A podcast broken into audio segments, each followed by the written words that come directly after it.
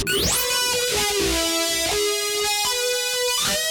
Truth News Network. From the world's bastion of freedom come new levels of repression, suppression, and silencing of true speech driven by a government of the people, by the people, and for the people? I don't think so. So, how does the truth avoid being a casualty? It finds an ally. The Truth News Network. And your conductor on this underground railroad is Dan Newman. More and more, I'm finding it difficult to find people in leadership around this globe that are trustworthy, that are honest, and deserve our respect and our support. And you know what? I think that teaches each of us we must be cautious. Good morning, everybody, and welcome to TNN Live. I know I may sound a little bit negative, but not at all. What I'm doing is saying, listen, we've got to be careful. We've got to be very cautious about who we give our support to, our respect to, and our loyalty to. Why is that? Because if we don't, we're going to get caught in some nasty situations almost every time. If it looks like it could be suspect, no matter if it's a relationship with someone, if it's somebody, uh, if it's some institution, let those warning bells, let those ring when they ring and pay attention to them. I got to be honest with you. I, I always, almost always, trust my first impression about people. I mean, think about it. We grow up associating with people, we learn how to deal with people. We deal with people every day who are completely opposite of other people. So trust all that you've learned through your life when you were able to discern between good and evil, bad, positive, negative. When you learned all of those things, you learned them for a reason, and that's to create a layer of protection so that you don't get involved in nasty situations or in relationships with nasty people. No, nothing is bad happening to me right now regarding relationships with others. But what we are seeing is more and more people we have been told to trust, we have been told they're trustworthy, only to find out in our personal relationships that's not true. Now, whether those who told us those people and circumstances are okay to trust and get involved with, whether they knew that they weren't or not, that's a different story. But what we must do is take care of ourselves first so that we can more than capably we can take care of others that are entrusting themselves to you and me. We got to look out for each other. That's the bottom line. I mean, I, I run into people almost daily that have been just jacked around and screwed by somebody that they got involved with in some honest way. And it's in every kind of thing you can imagine personal relationships, business relationships, church relationships. Just because somebody looks like they're good, looks trustworthy, seems to be trustworthy, and I'm going to say something that might offend a few of you, just because you think they're trustworthy doesn't mean they really are. Same thing holds true the other way around. One thing you can know about me, and one thing those of you who know me know about me, I'm very cautious because my trust is valuable to me. And I want to make sure that all of the trust I have, I put it in the right places.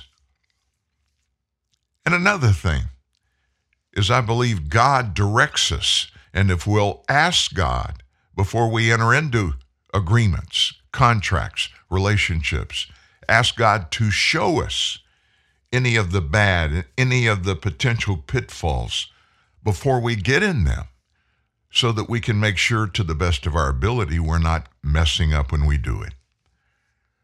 Think back on your life. Wouldn't it, would, wouldn't it have been good for you if you had learned this lesson 20, 30, 40 years ago before you entered into some really bad stuff? I've been down that road. I've been smoked a bunch. I think without question, most of us have. And it wasn't because we were stupid, it was because we were trusting. We believed that the people we interacted with regarding these relationships were trustworthy. And when we find out the hard way they weren't, we tend to just close ourselves in. That's not the answer either. The answer is to walk into every circumstance with your eyes wide open instead of our eyes wide shut. Most everybody I'm talking to, you know exactly what I'm talking about. That's the way life happens. Well, what a way to start the day today together, right? it's Wednesday, first day of Christmas month, Hanukkah month. I'm so glad you chose to share it with us here at TNN Live. We have a very special show today. We've got many things in the first hour we've got to get right into. We'll do that second in just a second. But I want to tell you the second hour, Dunstan Teo is going to join us, and he's going to spend all, or at least most of the second hour of the show today, breaking down the current realities of the crypto world. And he and I had a conversation about this several days ago. And I wanted him to specifically come aboard and teach us all about what's going on with that FTX, that exchange, that crypto exchange, and it falling apart all of a sudden over the last couple of months. And explain what all that means, how it happened, and how if we get into it, some of us already are, but if we get deep into it, we're going to know what's going on and how to handle it. He's also going to break open some of the glass that's been surrounding FTX, and there are a lot of people that are involved in it, a lot of names that you're going to recognize. So let me just say this there's a lot more there than we think is there. And it involves some people that uh, you're going to recognize, and many of you will be shocked, as I was when I first heard about it. Dunstan Teo will be here, hour number two. Make some phone calls right now and get your friends, some people that you know are interested in finding out what's going on in the crypto finance world, and get them aboard listening, especially the second hour today. And as always, after the show is over, if you miss it, all or part of it, you'll be able to go to your favorite podcast hosting site and grab TNN Live. You can do it every day after each show. Every show we've done over the last three years is in the storage pots of these podcast hosting sites like uh, Apple Podcast, Stitcher Podcast, Google Podcast, Spotify Podcast, and the list goes on and on and on. So you'll be able to grab it there. And it will say in the title of this particular show, in parentheses, Dunstan Teo joined us for the second hour. So, what do we have to get into in our first hour? We do have some things I want to discuss with you. Let me just tell you what's making my skin crawl almost every day. It appears to me more and more daily that this administration is in the bed with China. Now, I just cut right to it, didn't I? It seems like President Biden and his administration are just coddling Xi Jinping and the Chinese Communist Party. What is that all about? Well, on Wednesday's broadcast of the Fox News Channel, the story White House National Security Coordinator, you know him as Admiral John Kirby. He responded to Apple. Now, listen to this Kirby responded to Apple limiting the airdrop file sharing feature in China. You know what that's all about? Those protesters in the street the government is trying to shut them down. They're arresting some. I mean, we're talking about hundreds of thousands of Chinese people. And how do these protesters communicate with each other to know exactly what's going on? They're using their iPhones and they're using airdrop. Well, China has figured out a way to intercept airdrop on their iPhones, and they had to do it through Apple. Apple, an American company, is coordinating directly with the Chinese Communist Party to abridge the communication power of all these protesters. Kirby stated, quote, look, in general, and we've been clear about this all around the world, we want individual citizens, no matter what government they live under, to be able to communicate freely and openly, transparently and reliably. And we've made that clear with respect to Iran. And we certainly continue to make that clear here with respect to China. Apple's a private company. They have to make decisions, they have to speak for those decisions. But here at the White House, here in the administration, we want to see that individual citizens, whether they're protesting or not, but in this case, I know that's the context we're talking about, are able to communicate freely and openly. So, Martha MacCallum on Fox News, she asked Kirby this, but why not say something to Apple? Because we were just told the other day that the White House is keeping an eye on Elon Musk and Twitter. So, why would you say that from the podium and not call Apple out for helping the Chinese government suppress their own people's ability to communicate with each other? Kirby's answer again, I think we've been very clear and consistent on this. Certainly, publicly, we've been very open about our desires to be able to see citizens communicate. And Apple, if this is a decision that they're making, then they should have to speak to that. But we're not. We can't, and we aren't in the business of telling private companies how to execute their initiatives. MacCallum interrupted one more time. Yeah, but Twitter's a private company too. So why is Twitter getting one treatment and Apple getting another? Kirby answered, Well, those are completely two different circumstances. You're talking about the potential for perhaps foreign investment and involvement in the management of Twitter. That's a different issue than what we're talking about here, which is a business decision by Apple with respect to how one of their applications is being utilized.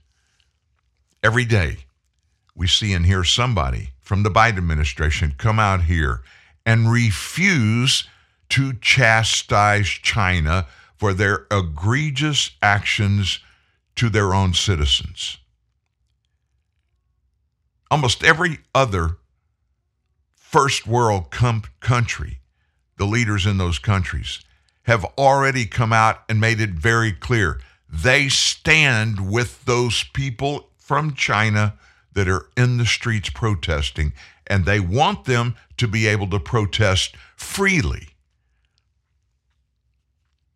France, Canada, the UK, Shanghai, all of these entities have come out and blasted Xi Jinping's Chinese Communist Party government and has told them we stand with the people of China. But the United States won't do that. Now, if you're out there and you're listening and you've got an answer why, I'd love to hear about it. You can just drop me an email, dan at truthnewsnet.org, or you can simply pick up the phone and give me a call. We'll talk live on the air. 1 866 37 Truth. 1 866 378 7884. Our government is not doing what it is supposed to do, what it says it stands for. We are not taking on the bully that is bullying their own people. Literally, we've seen China kill people just because they're protesting, dragging them to prison just because they're protesting. Why can't Joe Biden come out and say, We stand with the people of China? If that's what we do. I think maybe, oh, maybe what should be said right now, Joe Biden, we should quote him saying, I'm going to stand with Xi Jinping because I'm obligated. You don't think for a second this administration not doing it doesn't make it look more and more like most Americans have thought for a long, long time Joe Biden is obligated to Xi Jinping and China, whether it comes through the Hunter Biden business dealings that this president has disavowed he even knew anything about, let alone be involved in them, whether it's from that or if he's just feckless or afraid of the tyrant that runs the nation of China. He needs to come clean. He's either a leader of the freest country on the planet, and as the leader of the freest country on the planet, he supports the freedom and rights for the citizens of every country on the planet, or he doesn't. Honesty. Tell us the truth, Mr. President. Yesterday, he boasted during a speech about ordering releases from the Strategic Petroleum Reserve. One more time, he's bragging about it. Across the country, the common price at the pump is $2.99 a gallon. It's much higher here, and the prices continue to go down. This isn't accidental, Biden said during a speech in Michigan. We've been on this for months, remember? I got criticized in the face of Putin using energy as a weapon. It took some decisive action. I ordered the largest ever release from the Petroleum Reserve 180 million barrels of oil. And I rallied our international partners to come up with their fair share as well. That helped put pressure, downward pressure, on the price because we're producing more gas that helps stabilize crude oil markets and reduce prices at the pump. Now, he did release a significant amount of oil from our strategic oil preserves, which is not what they were for, incidentally. They were to be used, structured, and have been in the past used for internal disasters. Things like fires, rampant fires, hurricanes, floods, tornadoes. He sold 5 million of those barrels to China, of all places. Once again, is he obligated there? Boy, he has left it. He has lost it on this union strike thing. He just plainly came out basically and dropped the workers of these railroads. He just dropped them in the mud. He's basically saying, I'm Pontius Pilate. You know, when Jesus was brought before him, Pontius Pilate ceremoniously had them bring out a pail of water and he washed his hands in that pail of water and said, I'm washing my hands of responsibility for anything to do with this pending union strike. And he tossed it over to Congress. Joe Biden blew it. That's what Railroad Workers Union Treasurer Hugh Sawyer said yesterday. He had the opportunity to prove his labor friendly pedigree to millions of workers just by asking Congress for legislation to end the threat of a national strike on terms that would be more favorable to workers. Sadly, he couldn't bring himself to advocate for a lousy handful of six days. Sick days. Biden's conflict with the unions it comes after he promised them during his campaign back in 2020 he would be the strongest labor president you've ever had. The Brotherhood of Maintenance of Way Employees, a Teamster Rail Workers affiliate, said it is deeply disappointed that our president would not back the union strike to fight for paid sick days. A national strike could cost the U.S. $2 billion a day. That's according to the Association of American Railroads.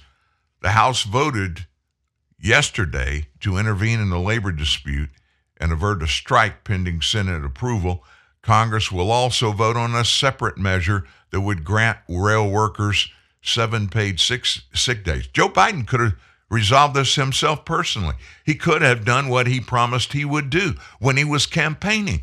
Go figure, a Democrat running for office makes a campaign promise that he won't fulfill when it comes up while he is in the elected position that those he promised that to voted for him to do. They believed he was telling the truth when he promised. Joe wasn't telling the truth. I know that shocks a lot of you, and it makes some of you angry, but facts are facts. But let me tell you what he's doing. He's really getting loose with your tax dollars on international items.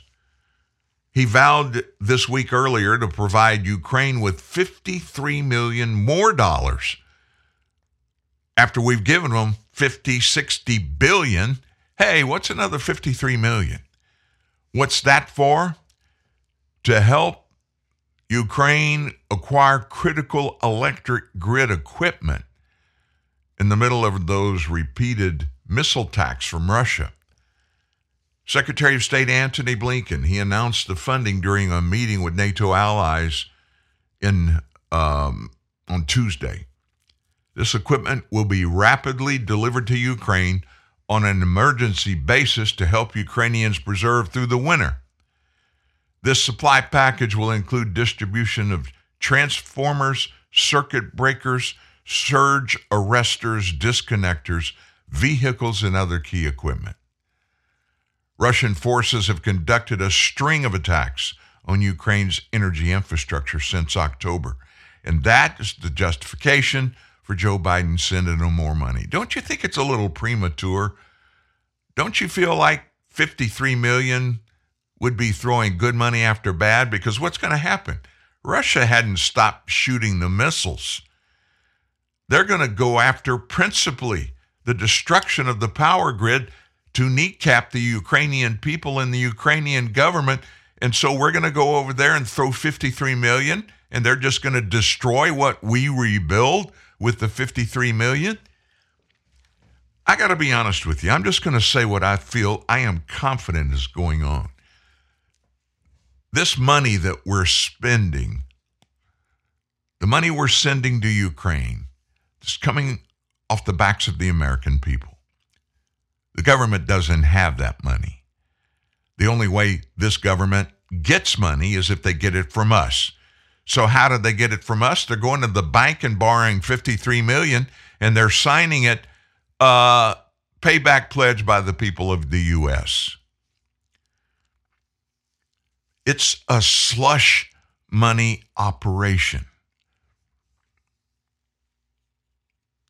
You heard me right. I believe I have heard, been told, I'm not seen, but I have heard and been told of credible verification that most of the money that's going to Vladimir Zelensky is not being used as it was supposed to be used. We shouldn't be surprised for that to be true. For years, Ukraine has been known as the most corrupt nation in all of Europe and all of Asia, for that matter.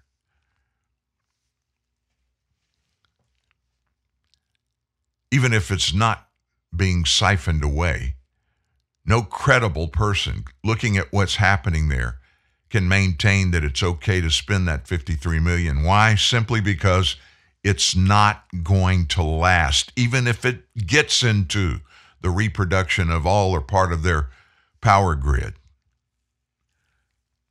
Because Russia, I, am I'm, this story came out of a Epoch Share story release. Epoch is a worldwide news agency. Vladimir Putin's reading this story. And so, what's he going to do? Uh huh. They're going to spend all that U.S. money on that grid. We'll just continue to blow it apart with our missiles.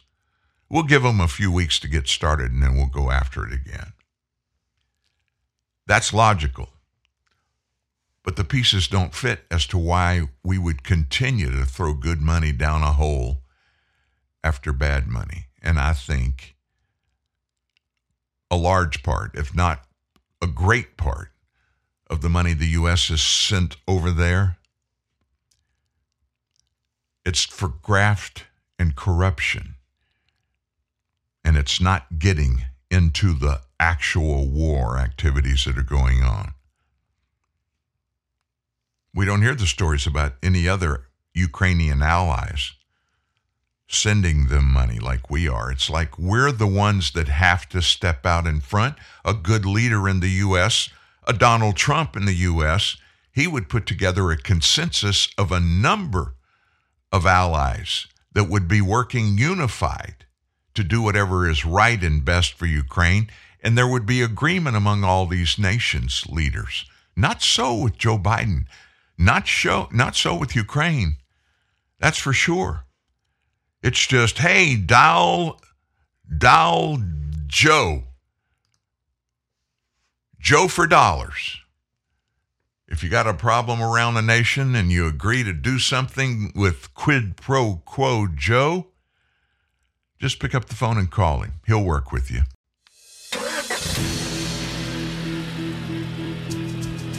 I pass through the trees. I leave behind the mountains. I weave in the air. I fly over the birds. And I wish, when I complete my journey, I leave behind a better world. Honda Civic Hybrid, India's first hybrid car with i-VTEC engine, leave behind a better world. Hi, I'm Jett Williams. Even though I never knew my father, Hank Williams, his legacy taught me the meaning of lending a helping hand. That's why I support the Orphan Foundation of America. OFA is committed to providing education, mentoring, and a workplace readiness for thousands of teens aging out of the foster care system. With the help of OFA's support programs, these young people can go to college and trade school, graduate, and make the leap from foster care to success. To learn how you can help, visit orphan.org.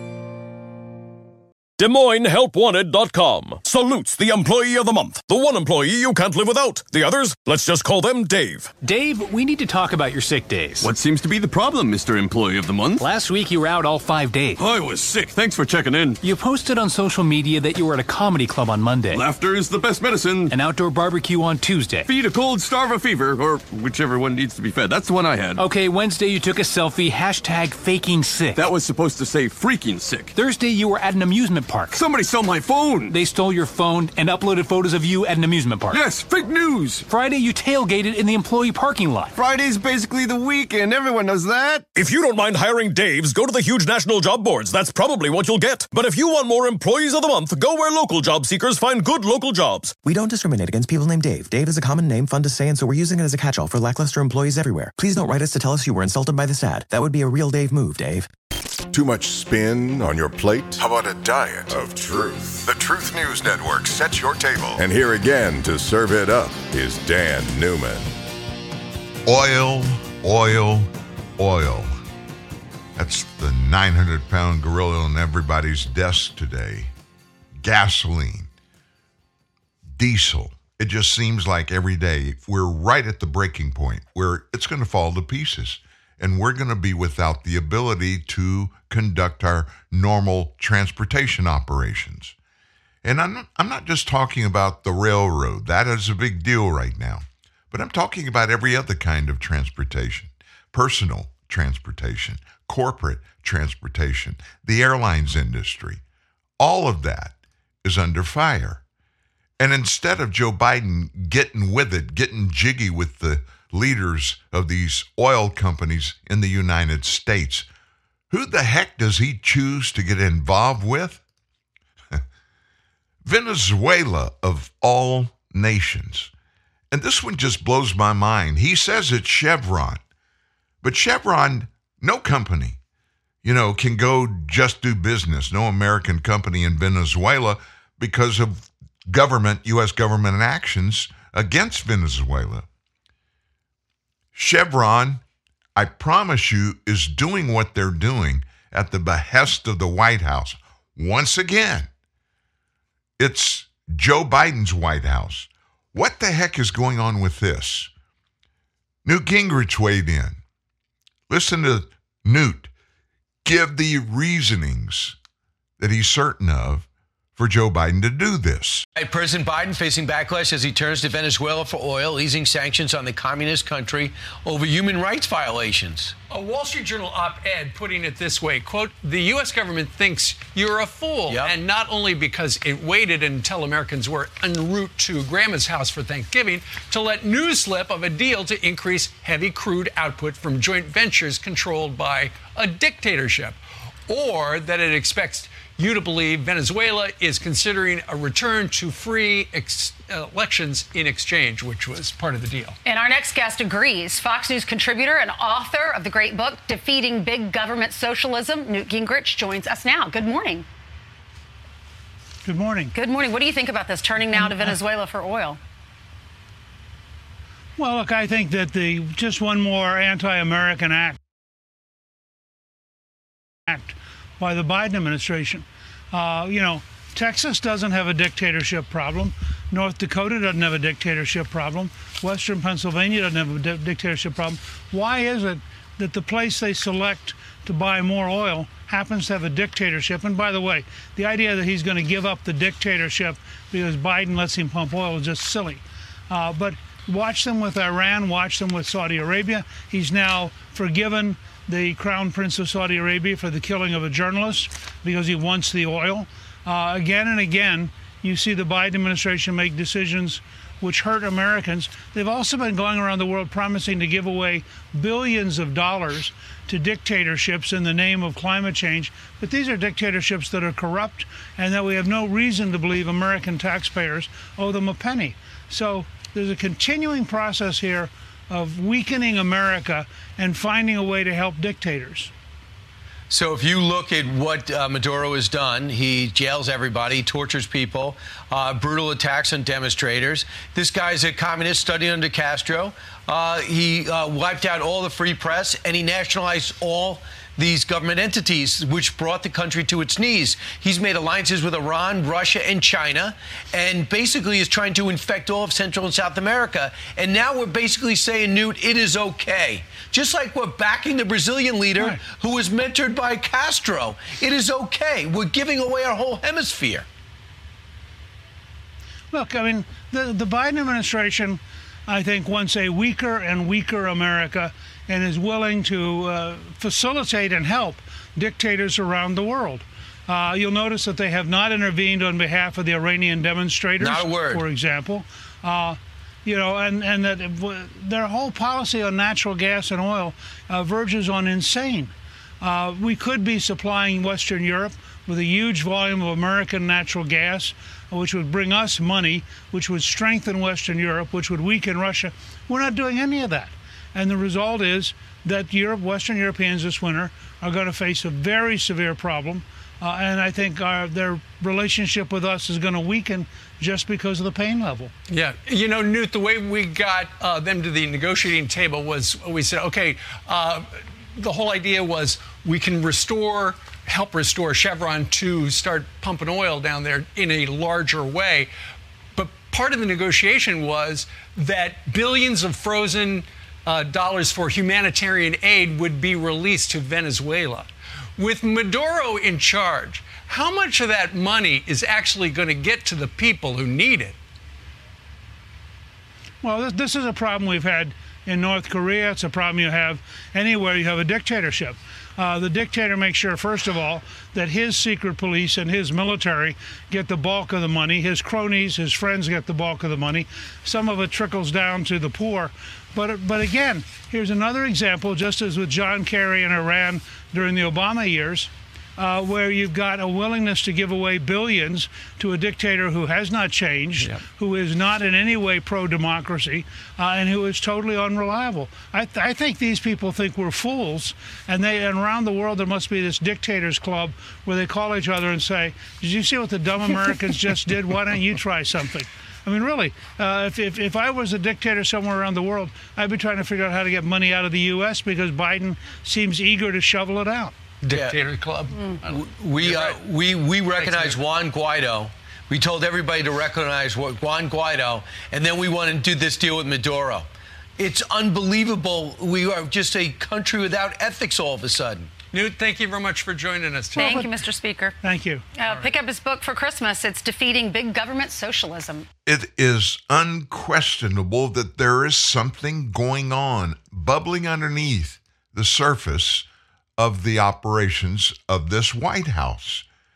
The things they're doing, the deals they're cutting, and the things that they're stopping from happening show there's something going on that is egregiously pushing down on the people of our nation at the behest of these dictators from other countries.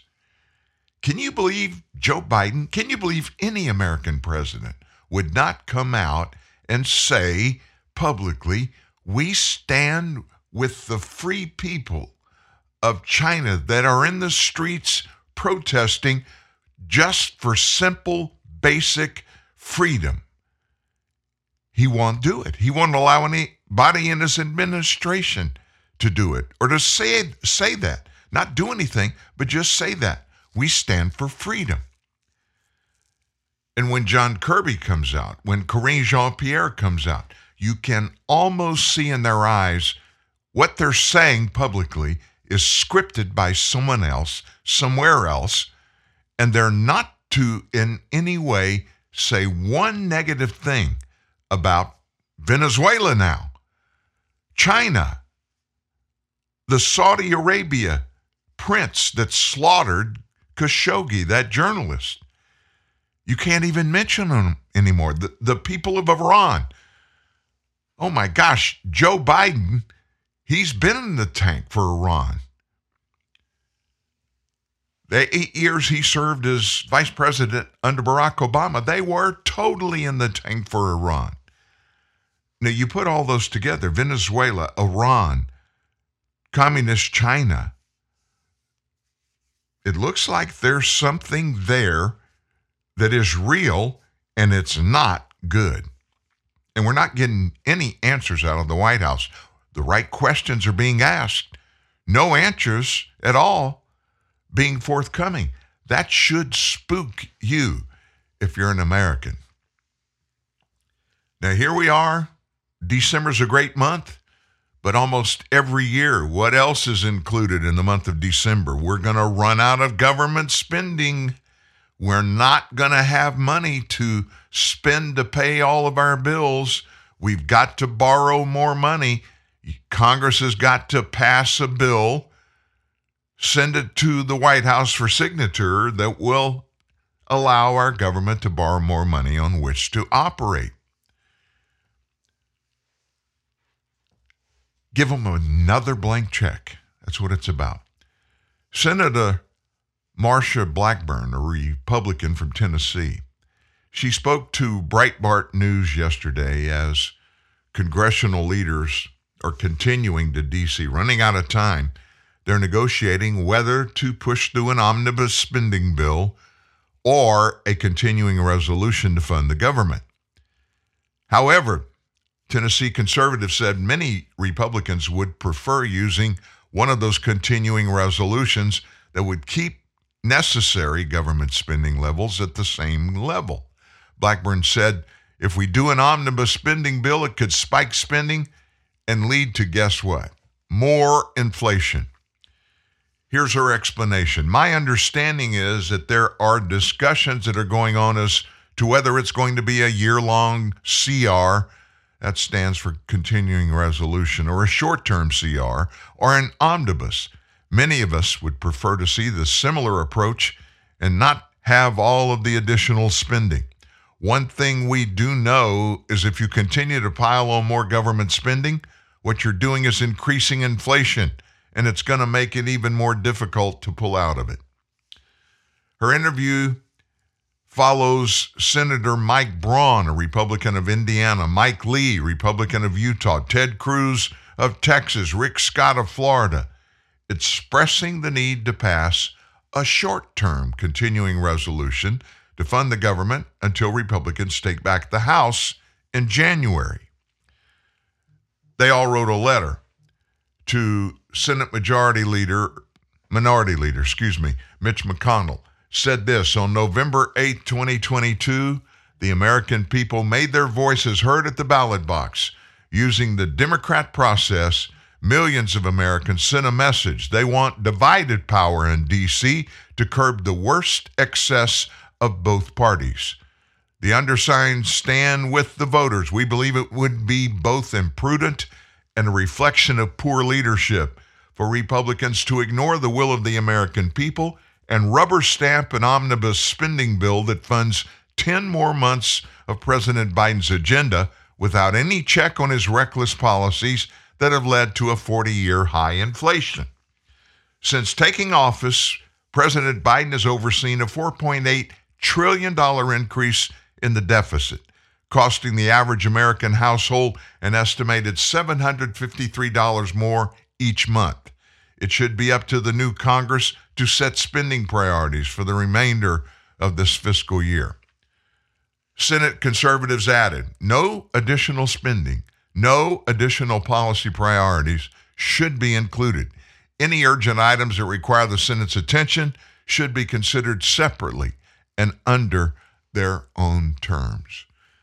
You hear Mike Johnson, Congressman Mike Johnson, you hear him on this show at least a couple of times every month. And he's one huge proponent for the government to go back on both sides of the the Capitol, that's the Senate and the House of Representatives, both sides go back for legislation consideration to what's called regular order. How does regular order work? Somebody wants to present a bill.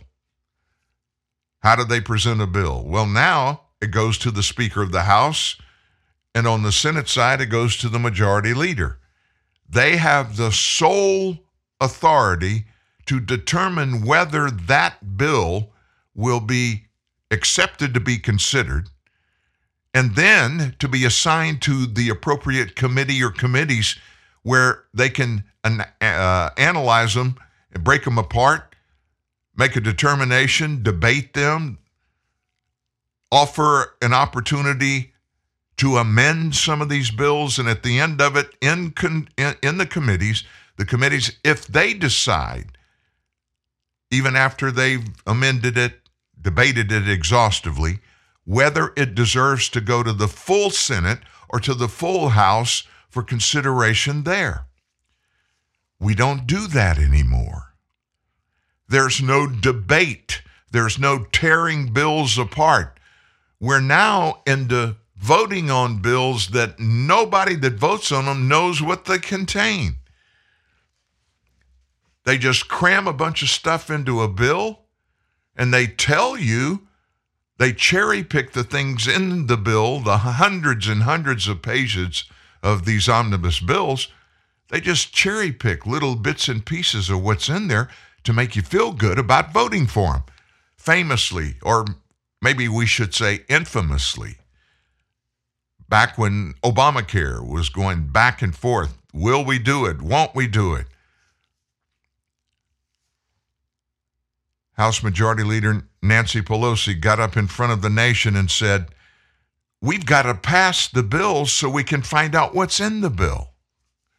And that's exactly what they did. Pretty much that's the way Congress is running now under Democrat control. We're not going to give you any of the details. We're not going to give you any opportunity to look at this stuff and debate it, come up with amendments, the regular order that Congress is supposed to be run by. And we, the people, we don't have any say so. We don't know about this stuff until after it's passed. And sometimes it's only months later that we find out what really are in these bills that we thought were going to be good for the American people. They're good for somebody, every one of them is. But it's not necessarily good for the people we're told it was created to be good for. And let me give you an example. The student loan forgiveness debacle that Joe Biden has created and he created it to get votes on election day. That's the only reason he did it. He's now suffered another black eye from another court. A federal appeals court gave Joe a sock in the face in his plan to cancel $400 billion in student loan debt. three judges of the Fifth U.S. Circuit Court of Appeals in New Orleans declined to put a pause on a Texas judge's ruling that Biden's forgiveness plan is unlawful. U.S. District Judge Mark Pittman, based in Fort Worth, ruled on November 10th against the student debt relief program in a lawsuit by a conservative advocacy group. The Fifth Circuit judges declined yesterday to put Pittman's ruling on hold while the administration appealed his decision, but did direct that the appeal be heard on an expedited basis. The Texas judge's decision is one of two nationally that has prevented the U.S. Department of Education from moving forward with granting relief to tens of millions of borrowers as part of Biden's promise to help relieve student loan debt. Biden announced in August the government would forgive up to 10 grand in student loan debt for borrowers making less than 100 and quarter a year or $250,000 for married couples. Students who got Pell Grants to benefit lower income college students will have up to 20 grand of their debt canceled. He also announced at the time the supposed last extension of the student loan moratorium, which has since been extended until this coming summer as long as the president's relief plan remains in limbo. The administration has looked to the Supreme Court to lift an order by the Eighth Circuit Court of Appeals in St. Louis that barred the Department of Education from canceling student loans after a lawsuit was brought by six Republican states against the initiatives. This is just another another example of egregious government overstepping its constitutional capabilities and what it's there to do. I don't know if you remember back several years ago, the student loan operation was private. Banks and lending institutions were the ones that handled the whole process. The federal government didn't get involved at all. And somehow, all of a sudden, one day, Barack Obama and Joe Biden, as president and vice president, they decided, hey, we've got to we've got to forgive this student debt. Well, of course, there's no way they couldn't go to these banks and say, you've got to you've got to cancel this debt. It'd get laughed at. So what did they do? They went to the banking system and said, look, we're going to take away all that angst that you have of managing this. The federal government's going to buy all of that student loan debt. And they did. That's how we get to where we are now. You don't think for a second that the plan by Obama and Biden was to do that and then a few years later just come back and forgive all that student loan debt, use it for political purposes, come up before an election time and have that, that chit to give you a little more credibility in the election that was coming up, basically buying votes. But we can't call it that. Forgiving debt's not buying votes, right? And they tell us, Joe tells us, Barack told us when he was president, they're governing for the blue collar, white collar working American families. That's who we're for. Let me ask you, did you borrow money to go to school? I didn't. We have people in our family that decided not to go to college and went right into the workforce because they didn't want to borrow the money. So now the government wants people that never borrowed a dime, people that sweated it, handled two or three jobs at a time to pay for their own student expenses going to college. They're going to thumb their noses in the faces of those people and make them pay for other kids that didn't need to go to college, maybe, or they could, but they just decided to go to college and party and rack up all that debt. And now they want you to pay it back. I don't see this flying long term. I just don't see it happening. I really don't. What else is going on, Dan? we we've got Dunstan Teo coming in in just a little bit. He's going to spend the second hour of the show today, talking to us about crypto finance, FTX, and what's happened in cryptocurrency. And I think it's going to blow your mind when he gets here. Before he gets here, I wanted to let you listen to Kennedy on Fox Business break it down exactly what Dunstan's going to be talking to us about. But Dunston told me on the phone there's a lot more that goes along with this FTX debacle and a lot of people involved in it with some names we're all going to recognize, and when we hear them, we're going to go, oh my gosh. Here's Kennedy discussing it. Hot dogs, the spectacular collapse of one of the world's largest crypto exchanges is being called bigger than Enron, potentially ruining the lives of millions of people. Founder Sam Bankman, Bankman Fried, oh, good, he's just nasty. He, uh, and such an asshat super douche. Huge Democrat donor, reportedly holed up in the Bahamas. Lawmakers set to drag him in front of Congress next month to explain how his company lost billions of dollars. And now a bunch of high profile celebs, including handsome Tom Brady, Shaquille O'Neal, Larry David, they're all included in an $11 billion class action lawsuit for promoting the failed platform in primetime commercials. Earlier this year, Bankman Fried spoke to her own Liz Claman about regulations that may have prevented his company's collapse, and he was all for the regulations. What a tool. Watch. What do you anticipate will happen? I'm optimistic that over the next year or so, we'll see some really substantial steps forward in the global regulatory environment and the US regulatory environment for cryptocurrencies. Hmm. Gosh, I wonder why he was donating to the party in power. That's so weird. Maybe so he'd have a bunch of friends in office when he got in trouble. Hell, I think a regulatory environment eats sand, jerk. So, how did this guy swindle so many people out of so much worth? Joining me now, chief Bitcoin historian at CoinGeek, Kurt Wuckert Jr. is in the house. Uh, so, Kurt, how did this happen?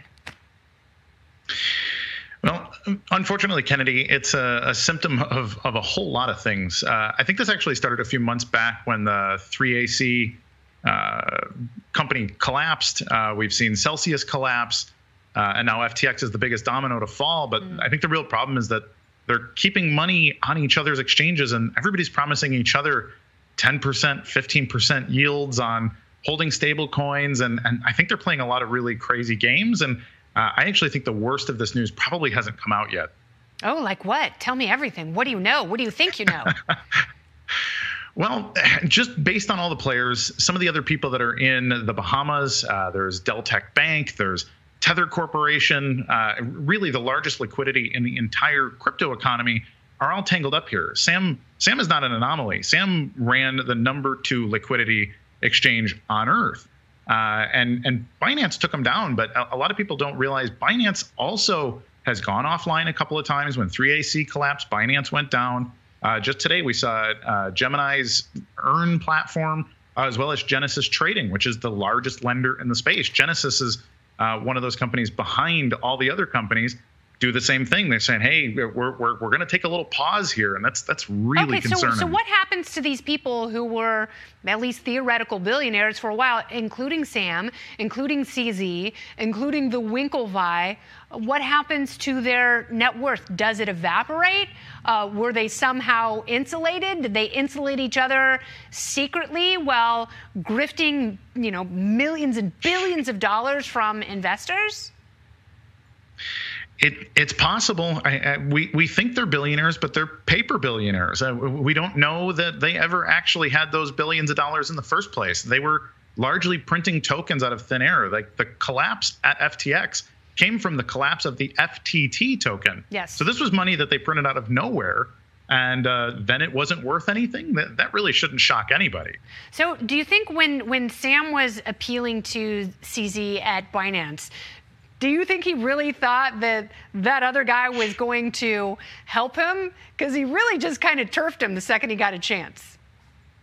It's it's hard to know. Uh, CZ has a little bit of that gangster vibe going on, and uh, it's it's hard to know how much power he actually has. Mm-hmm. Uh, you mentioned the Winklevi. I, I actually think they're probably in the best position, given that they are a New York regulated exchange, and they're probably forced to do things well. But when you're talking about CZ, that's a guy who's had his company in five jurisdictions over the last five years, and you know he's he's running that company out of a bunch of hotel rooms, and and he's always somewhere new. So uh, it, it, it's really hard to know who's actually in charge. Are these people just trying to stay one dollar ahead of the feds? Yes, or, I mean it, it sounds really like it, and, and they'll figure they'll figure out an environment if, if they can hold on to enough money uh, to skirt their way out of these regulations and out of accountability. So, what about average investors, you know, people who were just trying to get into crypto because they had never had a foot in finance before and they felt like it was a level playing field. What should they do?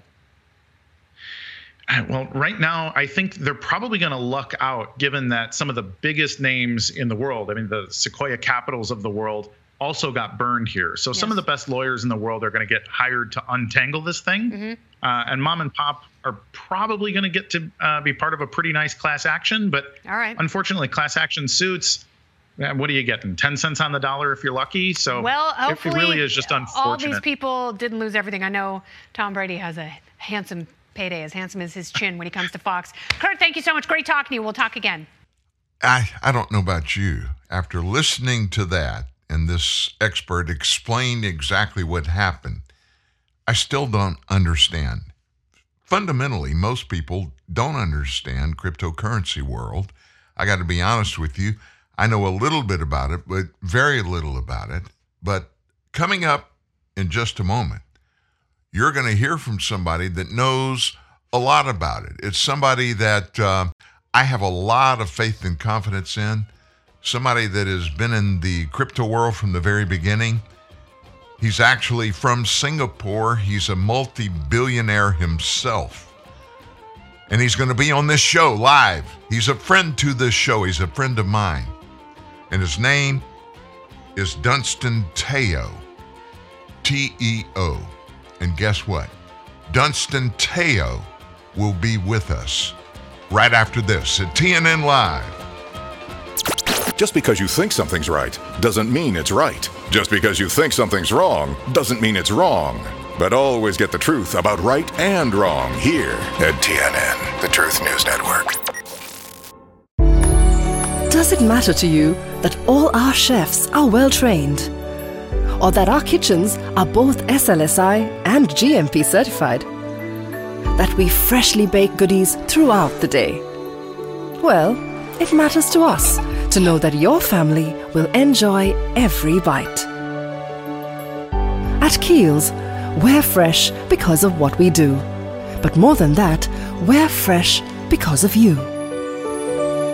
It's Super Salmon Days down at Fish Brothers. For a limited time, bring in any fish and get a child salmon entree free. You heard right. Bring in any fish and get a free child salmon entree. And I mean any fish. Got a swordfish lying around? Bring it in. Got a goldfish you're sick of feeding? Bring it in. Got a fish that's been sitting in the sun for a few days? Bring it in. We'll throw it in with the rest of them. What we do with the fish is nobody's business but ours. Just enjoy your salmon $8.99 with our famous stew. So, welcome on into Fish Brothers Seafood themed restaurant where everything's a great catch, except the shrimp.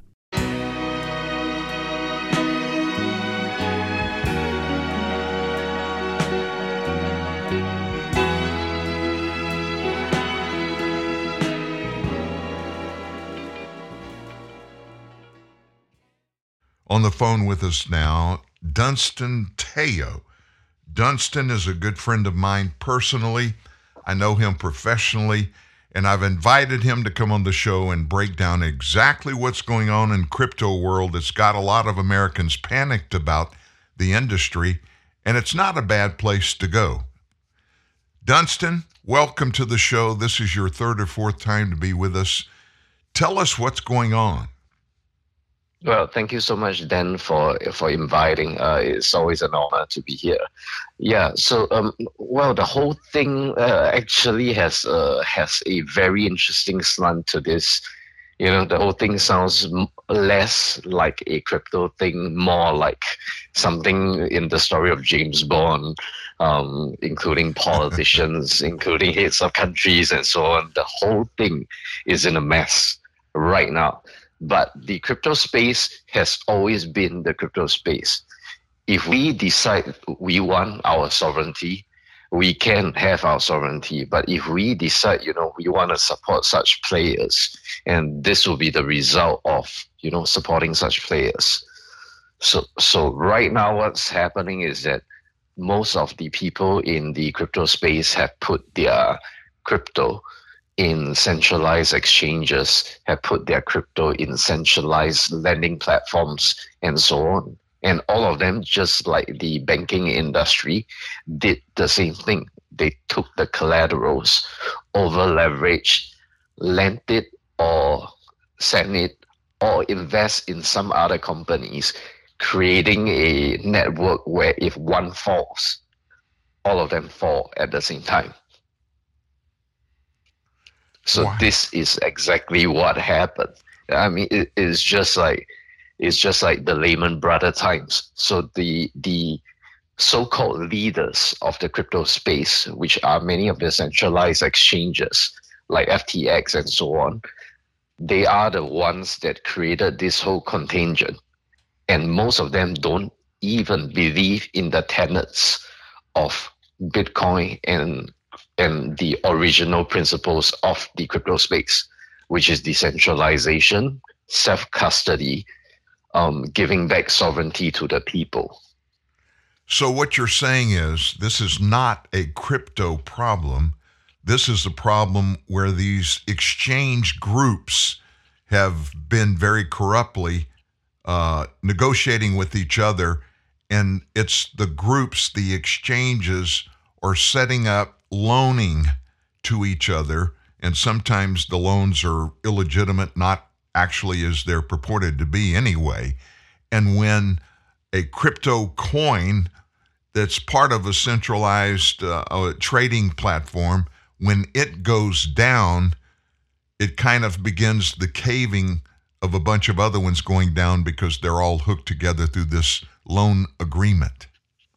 Yep. So, like, say, for example, like if we take FTX for instance, they took the client's money. They took their uh, like crypto is money, so they took their client's crypto, their money itself, lend it to their trading platforms, use the money as investments, even taking the money to buy property in Bahamas and other countries, using the money to for their families to buy property for their families, using the money as trading hedge, and even allowing their own trading fund to not get wrecked even if they make the wrong trades. So somebody has to pay for these. Let me let me break it down for folks that are listening here and just make it sound super simple. It's almost like you go borrow a hundred dollars from somebody and you take that $100 and they lend it to you because you told them you were going to invest it in a specific thing. And you don't necessarily do that, but you take that $100 and you use that $100 as collateral and you go borrow money for something from somebody else and they're telling you the same thing. And before long, you've got uh, a world of cards that when one of them falls, it's going to hurt everybody that's involved in it. Yep. And the fact is, the money that they first borrowed didn't even belong to them. It was the money that the people put in these financial institutes, in these crypto exchanges. It was the money that people put in the bank. So just like the Lehman Brothers situation, the banks didn't have most of the money that people put with them. FTX did the same thing most of the funds that was supposed to be the crypto investors funds the traders funds and so on most of the funds were not in the exchange. It was sent elsewhere. It was used for investments. It wasn't their own funds. It wasn't their revenue. It wasn't their profit. It was uh, the it was the customers funds. And they used it somewhere else. So if those investments fail the exchange wouldn't have money or wouldn't have enough crypto to pass back to the to the people who actually put their funds in FTX And the worst is instead of just doing investments and trading, they also made it political. They also invested in political campaigns. They went on to rent the Miami Stadium, hundreds of millions of dollars in the Miami Stadium, which were not their money. They spent hundreds of millions of dollars buying properties across the world, including for their families, like their parents. Is there any way that the people that had invested in uh, these exchanges and those that these people took their money and made these investments and bought all this stuff, the original people, is there any recourse? Are they going to get any of that money back or is it just gone?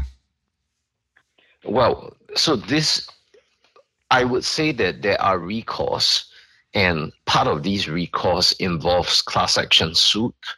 Like the original old guards, we sued the Japanese government and the Japanese regulator when they allowed the Mt. Gox, which is the first Bitcoin exchange, and they allowed the exchange to, for lack of a better word, to scam us and to take our Bitcoins away they said, you know, it was a hack and so on, but those were internal. It wasn't an external hack. It was done by the internal team. So right now we are getting back the bitcoins. It took many years, but we're getting back the bitcoins that were in the exchange itself. Now that was the first Bitcoin exchange.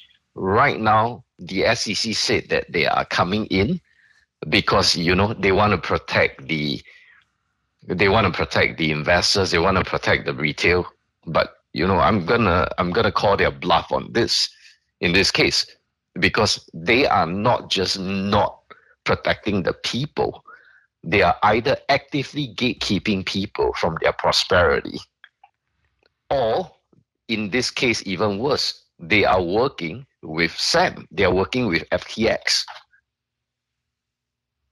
they're working with ftx how so? So, so this is where the history of the creation of FTX would be interesting. I will not draw any conclusions. I'll allow the audience to draw their own conclusions. I know, I, I, know what you're doing. uh, I, I, let me just let me just tell the people that are listening in. You and I had this this conversation, and I told you, look, we're we're in a situation. This is a streaming radio show uh, the FCC does not have any say so. There's I, I want you to be comfortable to name names, give us specifics, because people that are listening, many of, are people who have bought crypto for the very first time and have been part of what and are part of what you and I are involved in and some other things. And I want them to understand this is not about cryptocurrency being evil. It's about people being evil. So why don't you just launch into telling us the history of this FTX thing and how we got to where we are? Yeah, so I'm I'm gonna I'm gonna add a bit more to what you just said. Okay, it's not just about people being evil; it's about world leaders being evil right now, which is as bad as it can get. So so I, am gonna I'm gonna start with Sam, the the founder and the creator of FTX and his family. Okay. And how somebody like him raised so much capital to create FTX and how many of the major funds on earth, many of the major investment funds like the Temasek Holding of Singapore and so on, invested in him it's not him being eloquent. He's not eloquent. He's not. Just look at him on YouTube, listen to the podcast, and you know it's not about him being convincing or eloquent. But take a look. We now have Sam Bankman Fried. His mom works for the Clinton Foundation, including his brother. That's the first thing. Oh my gosh. the CEO of FTX is the daughter of an MIT professor who is the best friend of the head of the SEC. That doesn't sound very good to me. It doesn't. And it gets worse. Okay.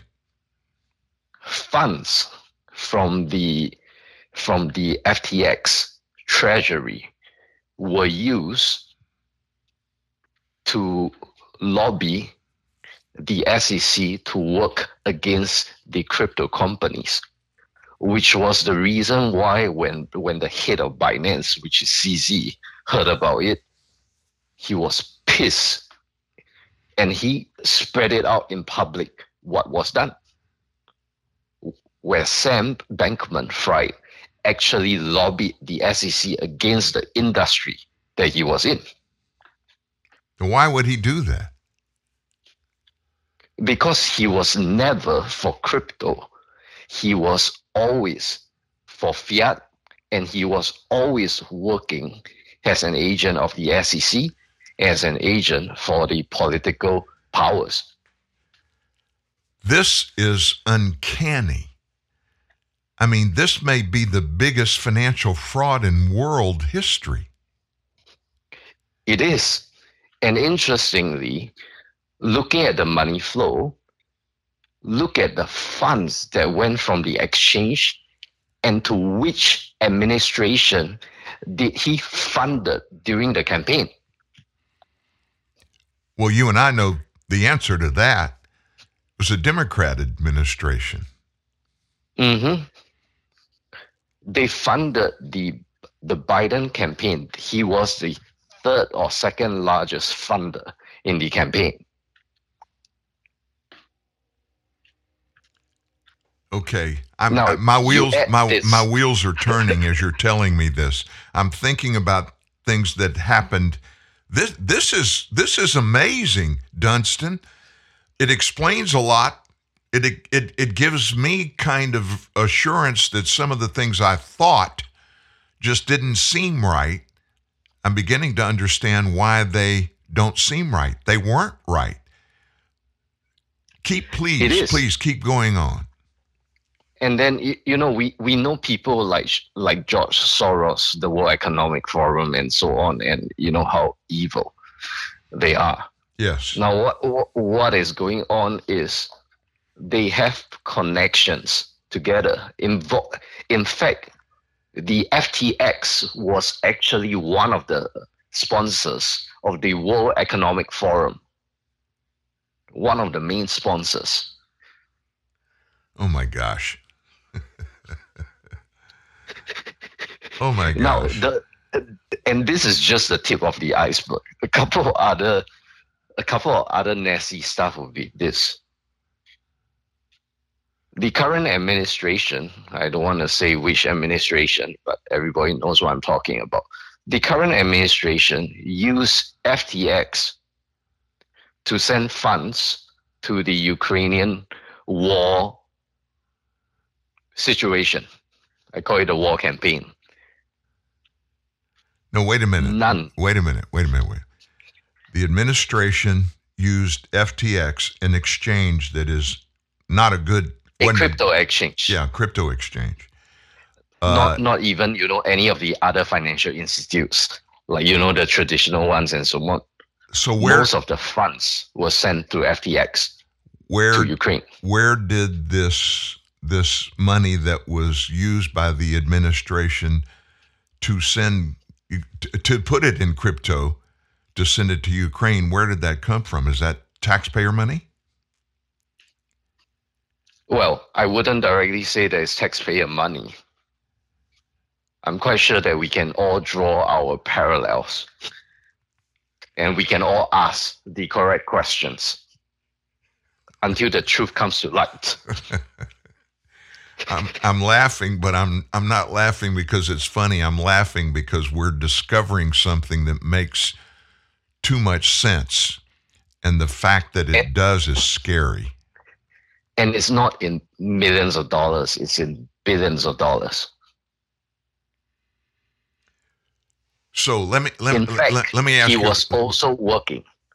Yeah, in fact, he was also working with the people who were trying to replace crypto with central bank digital currencies. Which is one thing the United States government is in the process of doing. Yep. So we don't need to ask too much questions regarding all these when part by part these are coming out to light. Oh my gosh. So let me let me just kind of back up and and um the United States government has announced numerous times over the last 6 months the Biden administration is sending billions of dollars to Ukraine, more billions of dollars to Ukraine, more billions to Ukraine. Most of it is not going like in direct funds, but they're sending military equipment, uh, planes, uh, weapons, et cetera, et cetera. Are you saying that this money, this that uh, gets it, it's turned to crypto, but it starts somewhere in fiat dollars. That's all the U.S. Correct. government has. Those fiat dollars, instead of going directly to Ukraine, were being, and I'm trying to be careful. You know, again, I'm not afraid of anybody listening in. You know exactly the question I'm going to ask. Is it? It the, goes to FTX first. oh God. Oh my gosh. Oh. So we've got George Soros. He's involved in it. World Economic Forum. Yes. Um, we have, I'll just say this we've got the Obama Biden people involved in it. The Clintons. And we have the Clintons involved in it. Yep. And interestingly, Sam's mom and his brother just stepped down from working for the Clintons. I wonder why. I wonder why. I don't know, man, but I'm expecting um, I'm expecting some people to be put in jail in a high security prison and yet they will be able to kill themselves in the high security prison. Okay. Keep going. I know that we're not done yet. Keep going. So then Sam has consistently been been applauded by people like Klaus Schwab, which is you know part of the World Economic Forum. Yes. Caroline Caroline Ellison, who's the daughter of Glenn Ellison, now, Glenn Ellison, the former boss of the current SEC chairman, while he was a professor in MIT. Okay. So Caroline Ellison's dad was the former boss of the SEC chairman. Hmm. Now, including conversations that they had with FTX, there was a non-action. I cannot use the word bill, but there was a non-action gov- uh, there was a non-action contract. I don't know what word to use. Document where it states that the SEC will not act on FTX. The SEC is not going to do anything regarding FTX. Correct. There was a non-action clause in the document that was signed with FTX. Okay, who signed that document?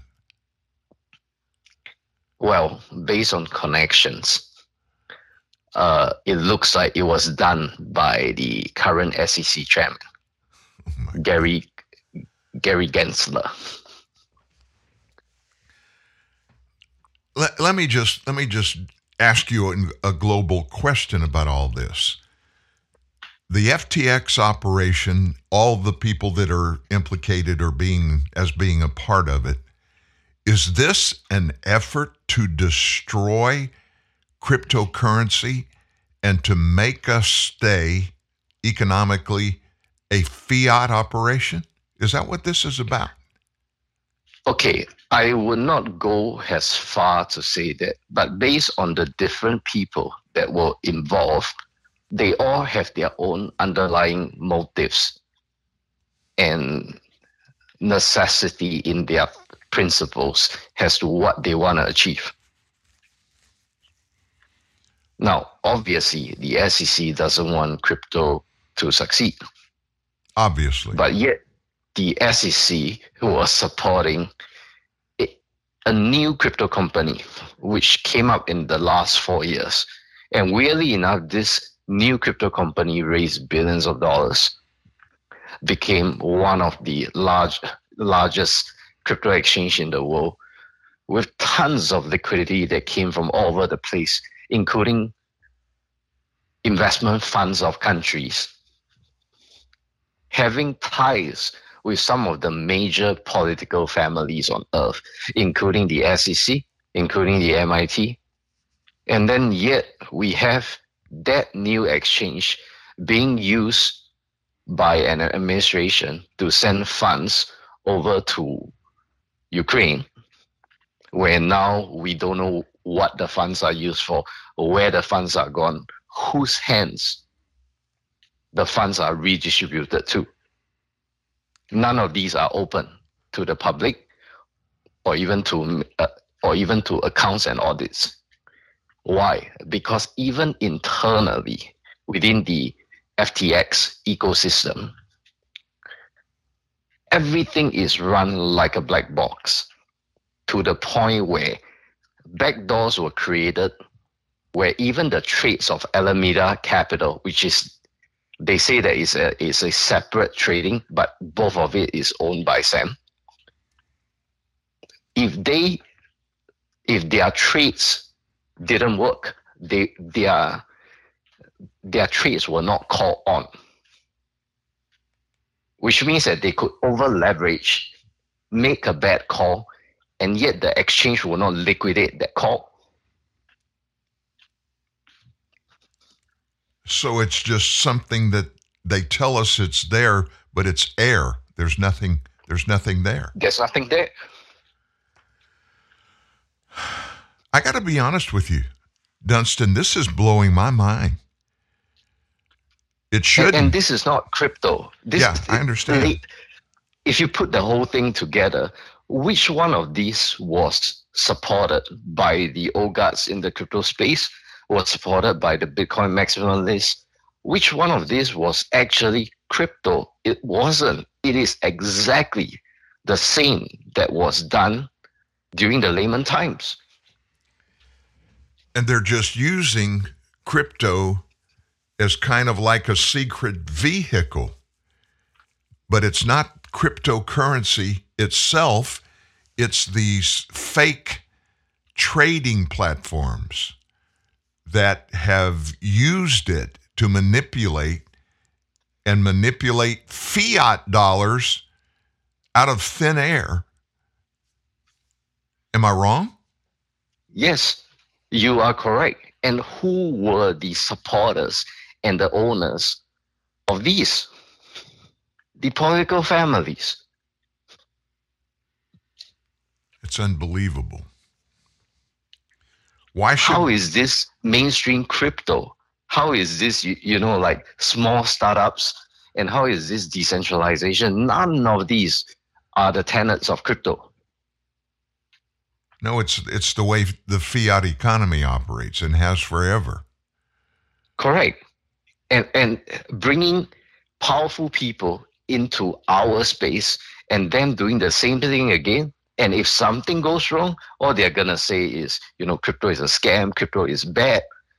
But yet we have a non action clause by the SEC on an exchange that just took away billions of dollars from people.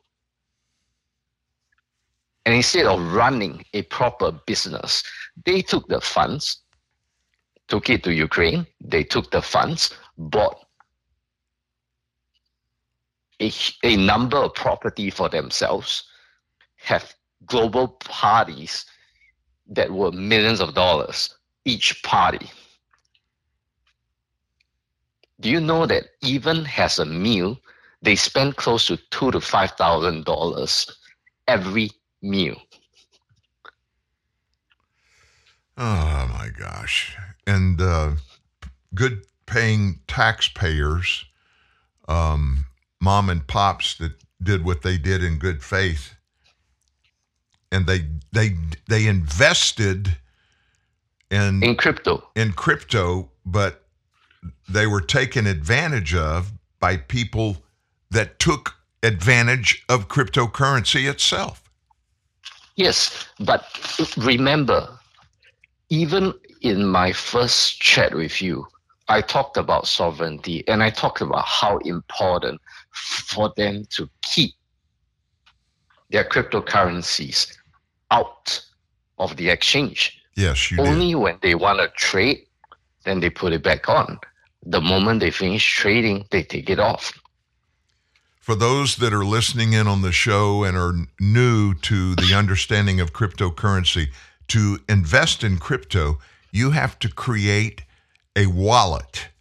And that wallet belongs exclusively to you, and no one can access your wallet, any of the crypto that you purchase and put in your wallet. Nobody can access it without your express uh, agreement, and you have to initiate any transaction where you move crypto out of your wallet to someone else. And so these exchanges basically they're they're they're advertising themselves as being the place where you trade like the stock market. And you you give that exchange or you deposit that exchange your cryptocurrency and it stays in there for you to trade as part of that exchange. And they're instead of doing what they're telling you they're doing with your crypto, they're using it for personal gain and for political gain, using your cryptocurrency, and you think it's still within that exchange where you put it. Did I get that right? Isn't that the same? Isn't that the same as the banks? You pass your money to the bank, you literally signed off your ownership of your money in the bank. They take your money, use it for other purposes. And the banks only need to keep 20% of the money in the bank. So it's like nothing's changed. It's the same operation financially as we've been part of for decades. Fiat. There's there's but ne- not all correct, but not all crypto companies are like that. Oh no, I I understand it's not the companies. It's it was the these exchanges. It was the people. Yeah. And, and and you see, even there are certain exchanges they are not like that. They don't take, you know, the customer's money to do stuff like this. There are exchanges like that. So it's not all exchanges. So I need the audience to know it's not, you know, all the exchanges in the crypto space are going to be like that. Who can we trust? But those. Who can we trust? So that's the thing. Think of it right now as a series of shaking, shaking away weak foundations, and then where the truth comes to light, nothing will be hidden. Anything that was wrong, that was bad behavior in the crypto space, are gonna be shaken and brought all the way out into the light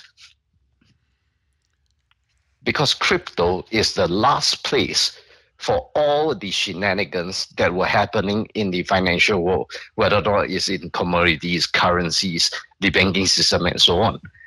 Nothing in crypto can be hidden for long. No matter you know how they say you know we are shady, sh- shadowy thing, we are shady. You know everything is encrypted, therefore nobody knows what's going on. Look at it. The Lehman Brothers took how long the banking system took how long before the entire Lehman Brothers situation happened? It took 20 years. But in crypto, it took four. Much quicker. And many of the yes, and many of the things in the in the Lehman situation are still hidden. But whatever FTX did, everything is coming to light, including their political alliances and so on, where they send their funds, what they did with the funds, who were involved, who sent funds to them, and so on. Because why? Everything is on the ledger. And even if they have like backend systems, like in FTX, there are backend systems where Sam can just override all audits and just take the funds to do whatever he wants to do with it in his exchange. There's no regulation. There's nobody that is looking in to make sure any transactions that this exchange does are legitimate or not. There's no accountability right. whatsoever. There's no accountability, and obviously he believes that there will there will be no need for accountability because of the people that were behind him.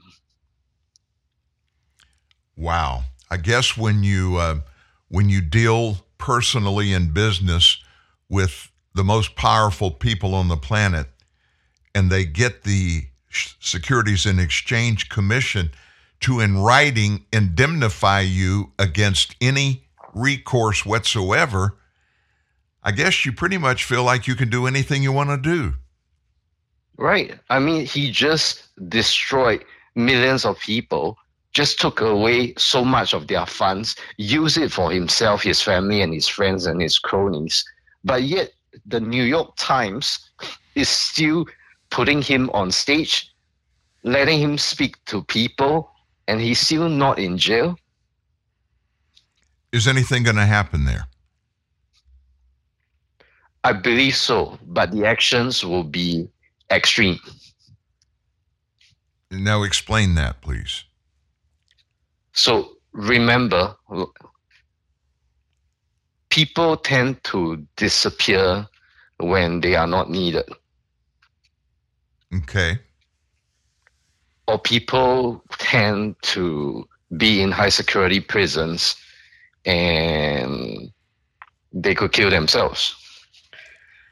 I understand. Buildings, buildings where children, where family of certain individuals can be demolished with thousands of citizens in. Wow. Th- things will happen. What we say in the southern part of the United States is um, they got suicided. Yes. That's the best one. oh my gosh. So, um, and then because he was the only person that was controlling the money flow. Yes. Or knew most of the things that were happening to where the money came from, where the money goes to. It might all disappear with him and his family. So I would say it would not be a really good thing to be spending a lot of FaceTime in the presence of one Sam because no, you wouldn't. His uh, his time is numbered. Well, it could be. Yeah. Or so, he hopes, or his family believes that they are so connected and influential that nothing will happen to them. Where is he from? From the United States. Do you know where in the United States? I haven't heard anybody right say. now. Yeah, so um, right now he's staying in the Bahamas. Yeah, but his family isn't it? His family's from the U.S. Yes, his family is from the U.S. Okay, so they're American citizens. Um, they are, but that really well, doesn't... you you can't be an you can not be an American citizen and work for the Clintons. You can't be or you can be. So, taking a look at taking a look at the uh, the campaign the campaigns uh, that were done by the Clintons, all of them were done by American citizens. Okay. So where does this leave us when we're looking at getting Crypto. getting an understanding of crypto and how to safely get involved? Okay, crypto was actually always safe for the people if they follow the principles of crypto. The principles of crypto are self sovereignty, are decentralization, and inclusion. The thing about the blockchain space about crypto is that everyone can freely participate. There are no there should be no gatekeeping. And everyone can be involved. I mean, of course, it's a double-edged sword, right? It also means that people like the SEC, people like um, people like certain administrations, certain families themselves can also be involved. But it also means the retail can be involved. So there's no gatekeeping in crypto. But importantly, everybody needs to know why we believe in self custody, why we, we believe in self sovereignty, because we believe that the wealth, the time that we spend, the value that we spend to create in our lives should be for us, our families, and our network. So we believe in self sovereignty. But in order to have self sovereignty, we need to be we need to have some level of sacrifice. Like we sacrifice some level of convenience, we sacrifice some level of so called being part of this world in that sense. Which is why we always believe that your own crypto should be kept in your own self custody wallets. When you want to buy from somewhere, after you buy it, take it out from the platform. You see, it's one extra step that most people find inconvenient to take but that one extra step creates or helps to protect the person's, the individual's sovereignty. That's a good reasoning process to go through when we look at how um, how bad the fiat economic system is right now. Nobody knows where to put their money. Nobody knows who to trust banks are beginning to come in and grab people's accounts and they don't even have to give explanations for it. Correct. They just say, you know, you don't pass compliance or this, we have to freeze your accounts or whatever. But, yeah. you, you know, for a normal retail person, if most of their funds are in that bank account, and if the bank freeze it, their family might starve or they might be forced to take loans which they didn't need to take in the beginning. And where do they take loans from? They take loans from banks. oh my gosh. So once again, you talked to us last time about this. If uh, if I'm, I'm I'm a father, and I have say two or three young children, and I'm a working man. My wife is a worker, and uh, we're middle class Americans we need, more importantly than uh, want, we need to make sure that we become sovereign with our own uh, assets, our money. Yes. Where do, where do we go to do that? Well, which is why I say, you know, other than the cash flow that we need the month, some of the other funds that we have, we should put it in crypto. We should put it in Bitcoin. We should put it in other cryptocurrencies that that not all cryptocurrencies will give sovereignty back to the people. So they need to, you know, they need to look, do their own research and ask experts. Most of them aren't. Most of them, you know, are part of games. Most of them are part of uh, most of them are part of like maybe some app or whatever. So not all of them will bring them, will give them back their sovereignty. But for the major ones, um, what they do is they take they buy those crypto, put it in their crypto wallets. That will start their journey into bringing sovereignty back to themselves and their families, especially to their children. How do how do we know which ones, which currencies will bring our sovereignty back? That it's that it's ours and it's protected. Basically, nobody can mess with it because it is our. It's it's in our wallet how do we know which ones to get involved with? So number one definitely will be Bitcoin. Another one that I endorse although I'm not gonna say you know it's gonna be financial advice and so on, will be one of my portfolios. Remember, it is one of my portfolios. You have so many. I just need to be very clear. I have many. So uh, they could they could check out me on Google, uh, look at some of my videos, also check through some of my history, and they know that I have many portfolios. So this is one of them. Would be Philcoin itself, because Philcoin was made to bring sovereignty back to the people, to the point where even the wallet itself is non-custodial we can't take anything from your wallet. We can only put it in. We can only give to you, but we can't take from you. And I want to be honest with people listening in. I have a Philcoin wallet. I personally have uh, invested in Philcoin, P H I L C O I N, Philcoin. And it's P H L is the symbol for Philcoin. Now, we don't deal Philcoin, we don't deal with an exchange. We don't deal with FTX or anybody like that. We buy it, it's in our wallet, and this is this is good, but it's bad. Once you create a wallet and you put something in it, if you lose access to your wallet, for instance, Philcoin, the company, if you lose access to your wallet, they can't. We can't do anything for you. Nothing can be done for you. It's all yours. It's, it's so. So this is so this is a personal story that happened to me and my network.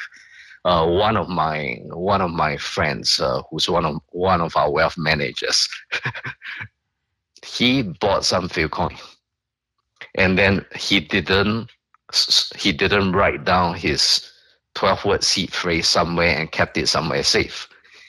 And one day he was um, helping his, well, he went to help his mom, and then, you know, he was using a tractor and his phone fell and it got crushed by the tractor.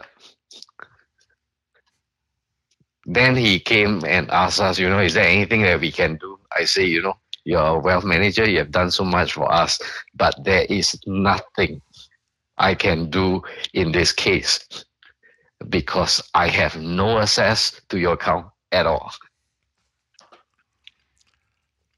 I'll tell you a personal story.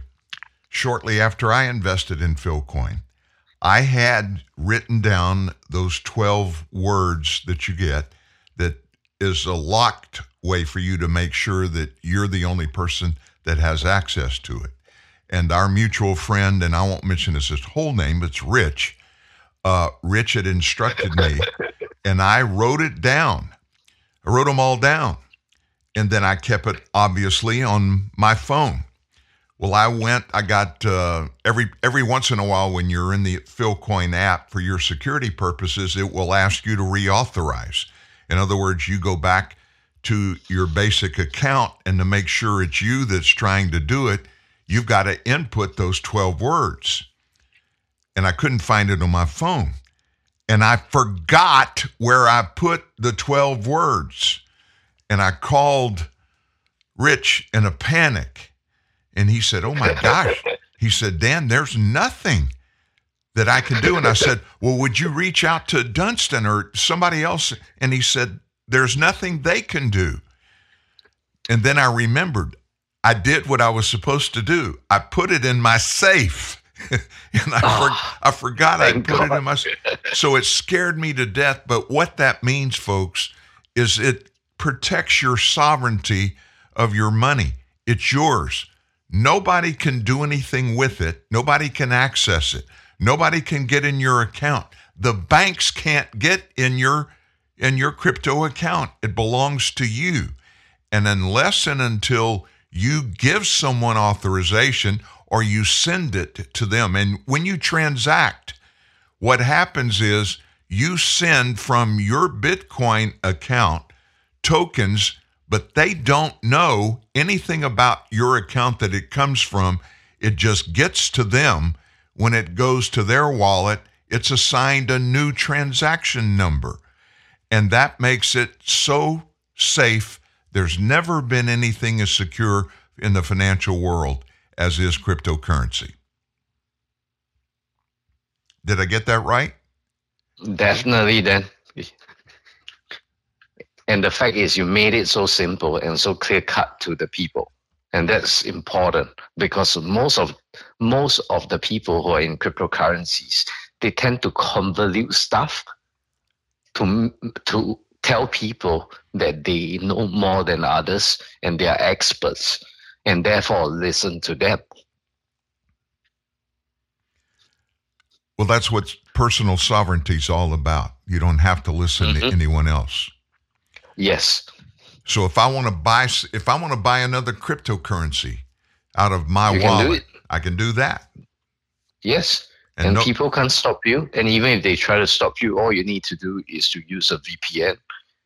You can create like, you know, accounts yeah. in other countries and so on. And then you can still buy crypto. If not, you can even buy it directly from somebody else who has a crypto that you want like say for example i was in dubai and there was one of the crypto that i wanted that was in uh, that was in a small exchange that i didn't want to create an account for so i found a person who actually has some of those crypto and he said you know okay i will i will pass you and i will sell you some of these crypto and i bought it directly from an individual so it's peer to peer that's just too simple. It is because we go back to the roots of the roots of self-sovereignty. In order to be sovereign in terms of your wealth, you have to make sure that other people don't have access or do not know how much wealth you have and are not able to stop your transactions. These are the two main important things to wealth sovereignty. And crypto does that for people people don't know how much I have. And even if I want to transact, no matter how small, or how big the amount, nobody can stop me from transacting with whoever I want to transact with. So, I want to buy Philcoin. How do I buy Philcoin?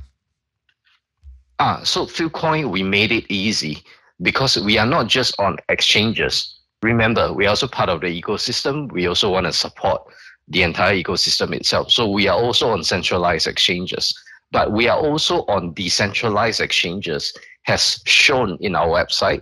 We also ha- have partnerships with credit card companies where people can use their credit card to buy Philcoin directly.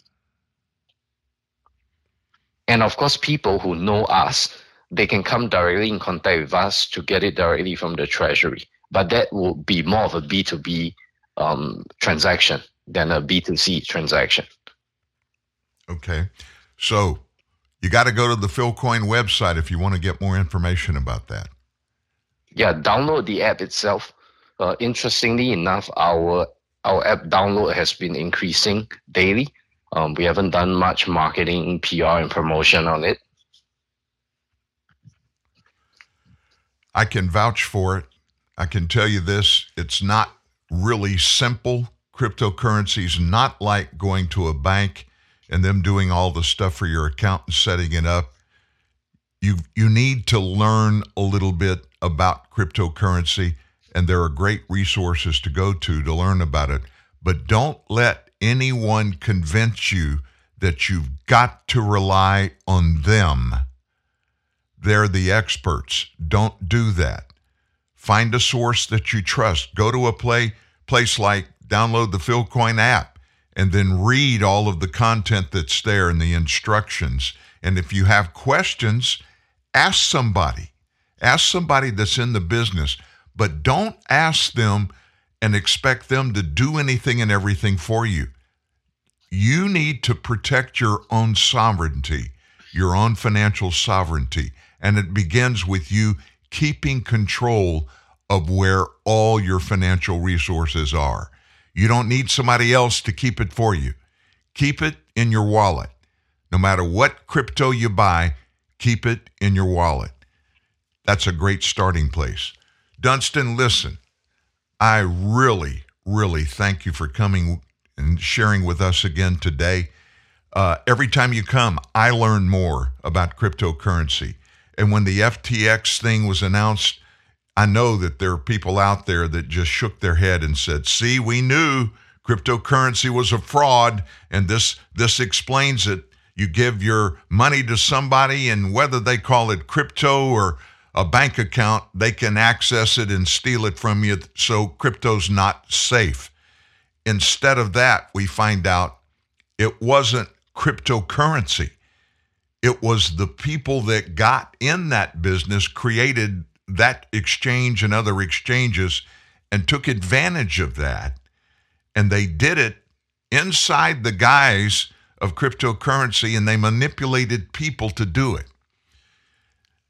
That's exactly what we needed to learn from you today, and I want to thank you for that. I won't mention the names that you you shared with us, but but it it you know it shocked me that it happened the way that it had happened. But then when I found out it happened, and you told us the names, I was like, oh my gosh, I shouldn't be surprised. There's no surprise, right? Yeah, listen, my friend, you are uh, you're welcome to come anytime. If you have something at any point you want to share with our audience, uh, our audience is from pretty much every background. We have people listening in from other countries now. Please feel free, just give me a call and we'll put you right up on the air anytime. Awesome. I'll definitely be on it then. I can't wait to speak to you again, buddy. Yeah. Have a great time. God bless. You too. Thank you, Dunstan. Thank you, Dan. Dunstan Teo. My gosh, I learned a lot. Some of what I learned is kind of spooky, as a matter of fact.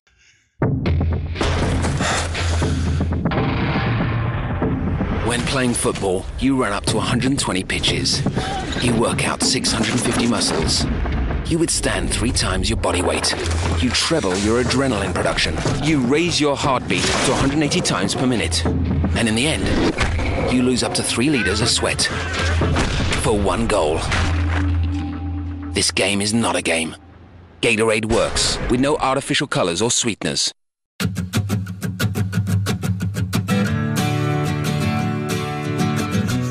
Starbucks Via Instant is made with the same 100% Arabica beans served at Starbucks.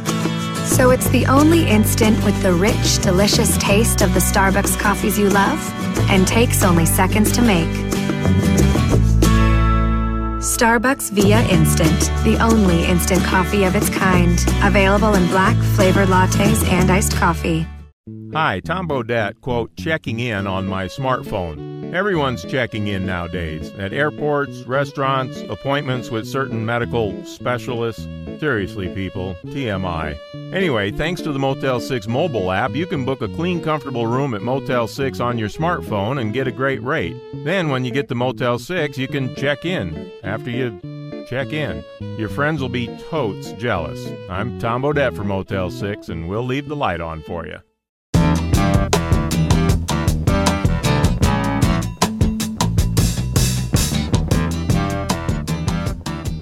You know, that whole conversation with Dunstan Teo there, it opened my eyes about a lot of things. And it opened my eyes about something that I just thought of during that last break, talking about what we uh, discussed earlier the White House, uh, Admiral Kirby coming out and answering questions about what is going on in China, where Apple is coordinating with the Chinese government to egregiously take away the communication rights between individuals, those Chinese that are using their air uh, what's it called? Um, da, da, da, it's it's where you have an iphone and you can communicate with other iphones. It's not air cloud. But you know what i'm talking about. Communicating phone to phone. Taking that away.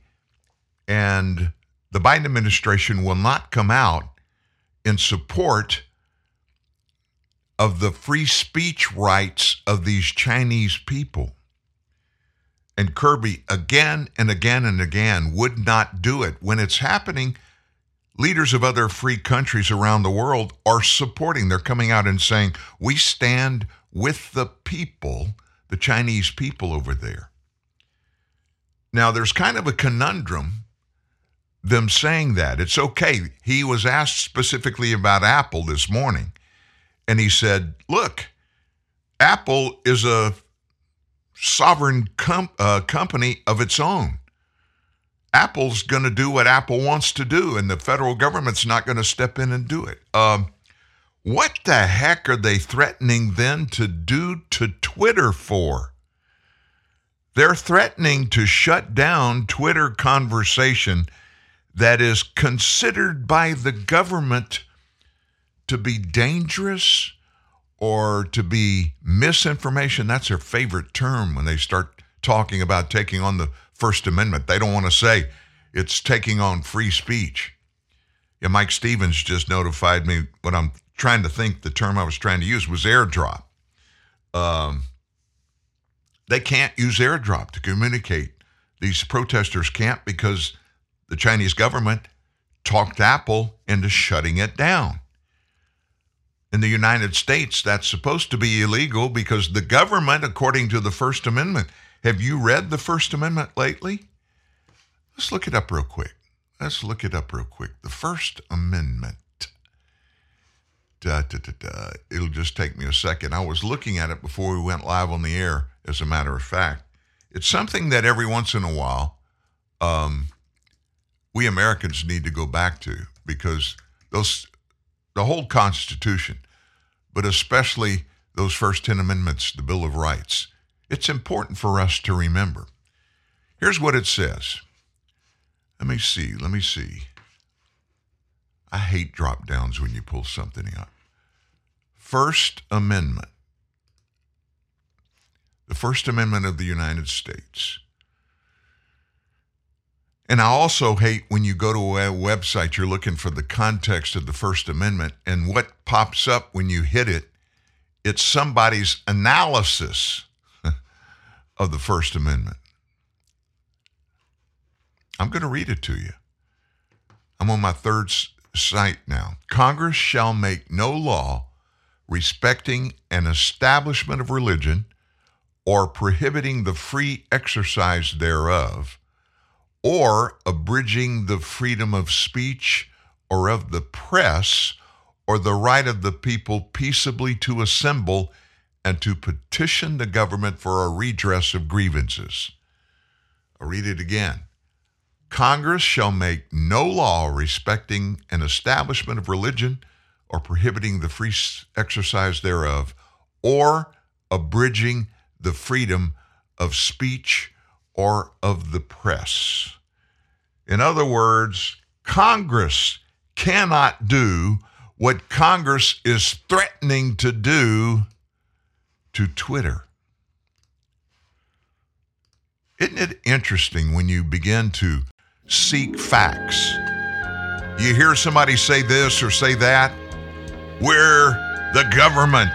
We can do this, and we're going to stop misinformation, evil conversations. We're going to stop it because we've got to. We're the government. Sounds kind of like communist China, doesn't it? We'll see you tomorrow, folks.